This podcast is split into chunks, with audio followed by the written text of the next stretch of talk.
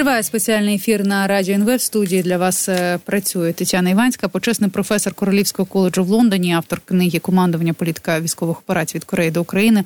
Лоуренс е, Фрідман написав е, величезну статтю для Foreign Affairs, в яку, яку він назвав конфлікт, якому Путін все ще не може перемогти, і де він от власне війну Україну російську війну і битву в цій війні порівнює з битвою біблійською Давида з Голіафом але е, є певна відмінність, е, тому що Девіат там за Давид, перепрошую за допомогою пращо оглушив швидше гіганта невеликим каменем. Але наразі, е, хоч Україна, як і Давид, ефективно володіє ось цим величезним каменем, але поки що можливості обезголовити Голіафа немає, і Голіаф цим користується. Пише Фрідман про те, що навіть великі і невеликі невдачі в Україні Україні мало впливають е, на Путіна, е, тому що е, він все поставив на військові рейки, і він вже власне визнав, що на нього чекає довга. Е, довга е, боротьба. От, власне, про цю довгу боротьбу протягом цих е, двох років також поговоримо і поговоримо про те, як як все ж таки впливають на нього на Путіна, на путінський режим і на хід війни поразки російської сторони, і великі, і маленькі. Розпочнемо звичайно, що з великої, але спочатку привітаємося з нашим гостем Олександр Мусієнко, керівник центру військово-правових досліджень разом із нами на зв'язку. Пане Олександре, вітаю вас. і Слава Україні! Героям слава вітаю вас. Поговоримо про А 50 Вже відомо, що в збитому А 50 загинуло 10 росіян, а серед них 5 е, майорів три капітани, прапорщик та лейтенант. І як стало відомо, у воєнно-транспортній авіації е, є сім літаків дальнього радіолокаційного виявлення е, Російської Федерації, і це знаємо, що вже не перший такий літак, який ми, ми збили. Але що цікаво, е, як заявили Сили оборони України, вони цей російський літак збили із радянської ЗРК С 200 От скажіть, будь ласка, мені чи це означає, що ми якось його модернізували, чи це е, чи, чи як у нас це вийшло? Просто поясніть. Пане ну, Олександре. Ну, це, це, скажімо так, джерела говорять. Я не чув офіційного підтвердження від збройних сил, що вони застосували С-200. Угу. А от це говорять джерела певні, які про це повідомляють. Е, от е, як версію, я в неї слабо вірю, мало вірю в цю версію, тому що С-200 це все таки стаціонарний комплекс, який його суть була в тому, що він ховається фактично в шахті. Виїздить він і пускова установка виїздила по рельсах, тобто він не транспортабельний, на відміну від С-300, який пересуваються на колісній базі і багато хто бачив, його можна переміщувати. С-200 тому й був знятий з озброєння, тому що він вважався застарілим комплексом, оскільки була проблема його застосування. Плюс С-200 ефективний проти бомбардувальників, які летять на високій висоті, mm-hmm. і він а, мало ефективний на далекій відстані проти літаків, які летять на низькій висоті, враховуючи те, що літак ДРЛВ і видно по кадрах летів не дуже високо і на далекій відстані. Якщо це і сталося, то це якась прямо дійсно надзвичайно унікальна розробка, яка може здивувати весь світ і всіх, хто колись експлуатував С-200. Тобто, можливо, якась доля ймовірності є, що це саме С-200, але тоді це точно здивує всіх, мабуть, і тих, хто служив, використовуючи ці комплекси колись у свій час. Тому, ну скажімо так, я в цю версію мало вірю, я її остаточно не відкидаю. Я все ж таки думаю, що це якийсь із видів західного західного озброєння був. Mm-hmm. Ну це, тобто, в майбутньому я думаю, що ми дізнаємося всі, всі, всі обставини, як це відбувалося. Ну але послухайте, пане Олександре, це не перший літак. Так, по-перше, це не перший А 50 а по-друге, це не перший літак вже за цей тиждень. Е, останнім часом збиваємо е, збиваємо літаки, і це в принципі і показує і ефективність наших ППО, і відповідно креатив е, командувачів на місцях тих, хто керує засобами протиповітряної оборони. А власне, якщо ми говоримо про те, що відбувається на фронті, і говоримо про те, що росіяни продовжують тиснути і йти по всій лінії фронту і, і йдуть вперед. І ми, е, коли говоримо про їхню тактику, розуміємо, що е, вони спочатку все, що можуть, знищують кабами. Потім в цей коридор е, йде їхня піхота, якось вона закріплюється. Далі йде вогневий зал і вал. А потім вже вони підтягують резерви. І можливо, от власне збиття таке часте збиття літаків російських і і показує те, що ми вже теж зрозуміли цю, цю тактику і застосовуємо контрміри. Ні, ну безумовно, у нас є Петріот, який доволі таки ефективно збиває су 34 Я думаю, що перший випадок А 50 січні це теж робота Петріота і mm-hmm. іл 22 який був.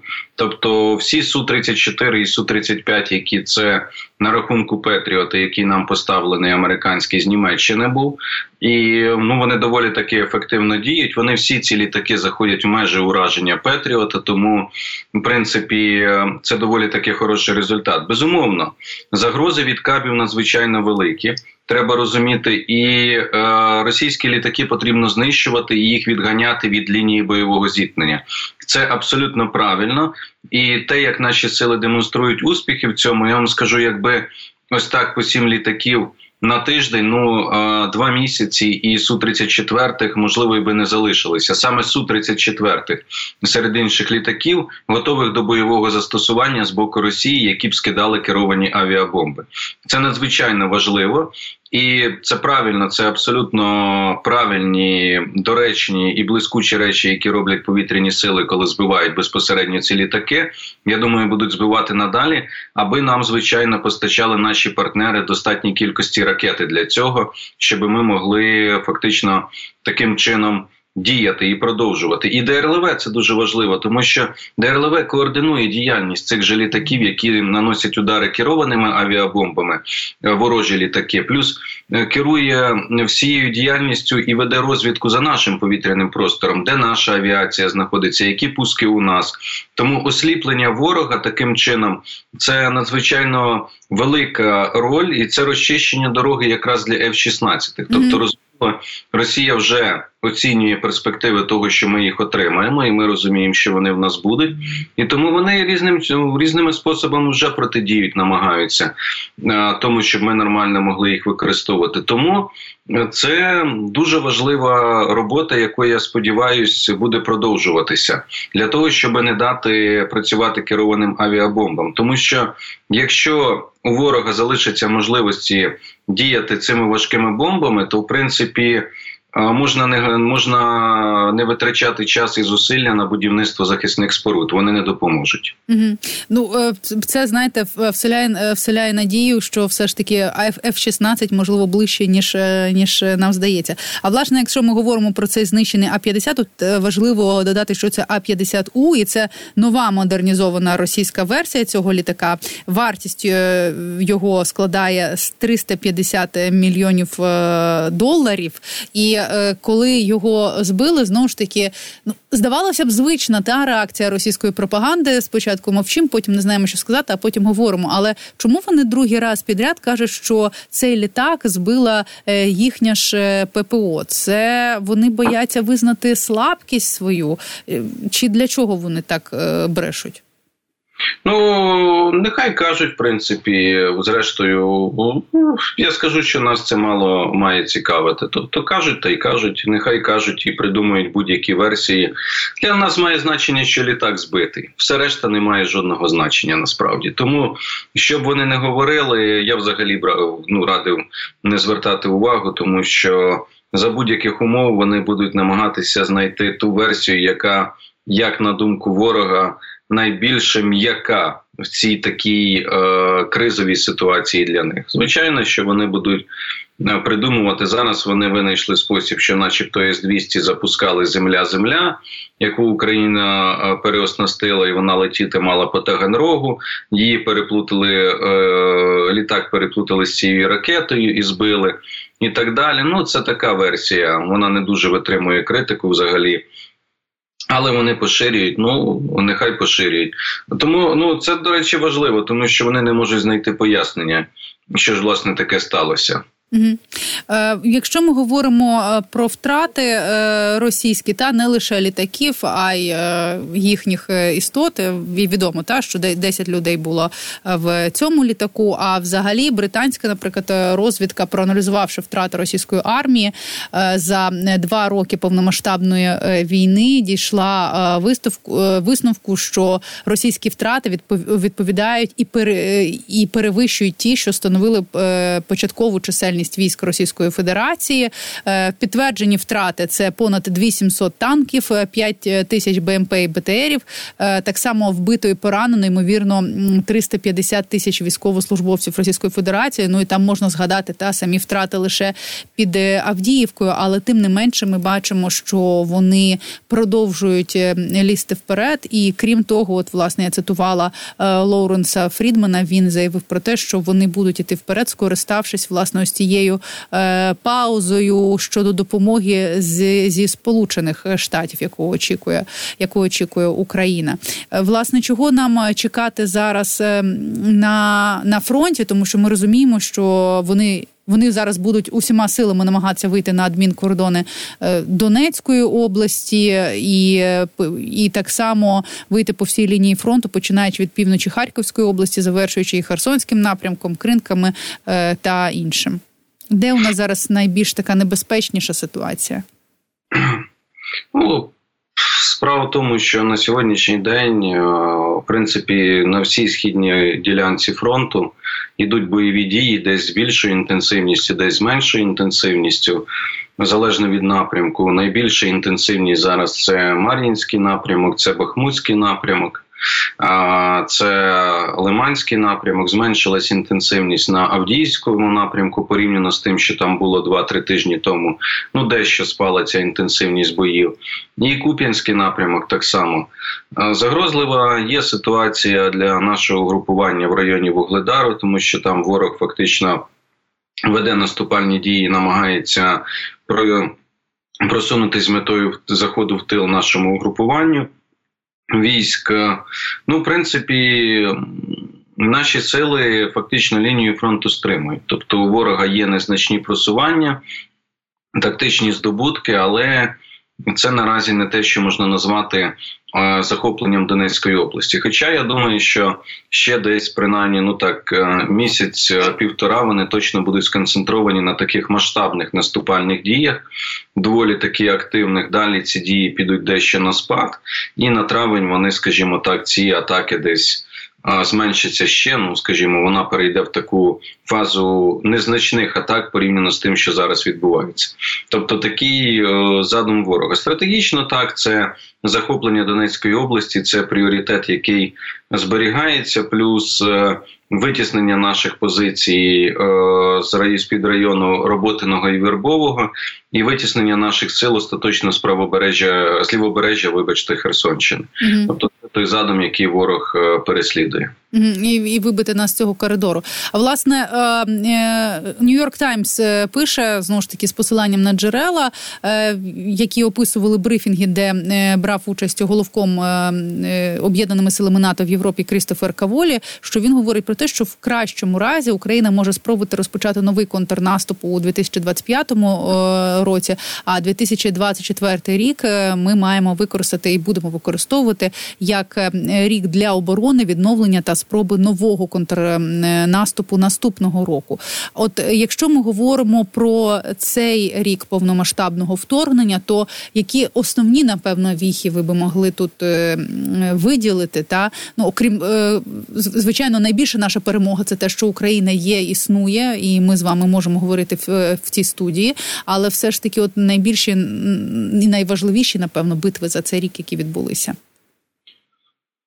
Ну Бахмут, звичайно, тому що з цього рік починався, і битва за Бахмут. Потім це звичайно початок, початок червня. Це початок нашої наступальної кампанії на на Мелітопольському, Бердянському напрямках і на Бахмутському напрямку так само витіснення позиції ворога.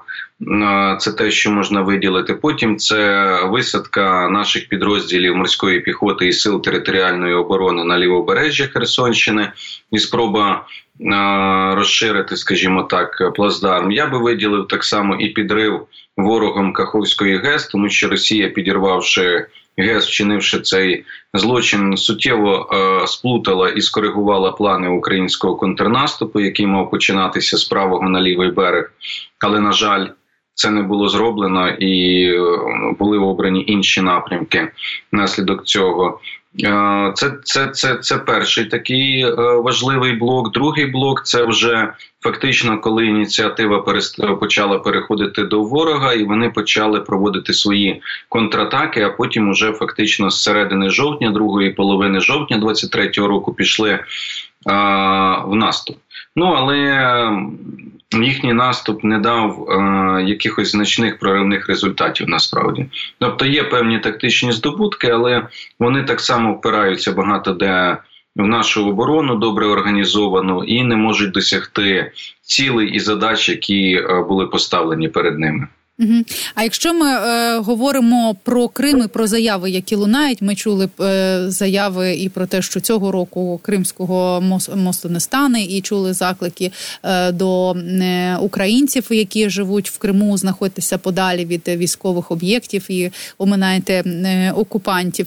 Е, чи можемо ми чого і коли ми можемо напевно чекати в Криму? Якщо так можна поставити питання, звичайно, дуже приємно, коли прокидаєшся і тебе очікує сюрприз, що щось десь там зірвало зірвалося, та або частини мосту прольоту немає. Але е, все ж таки, як ви вважаєте, коли будуть активні якісь дії в Криму?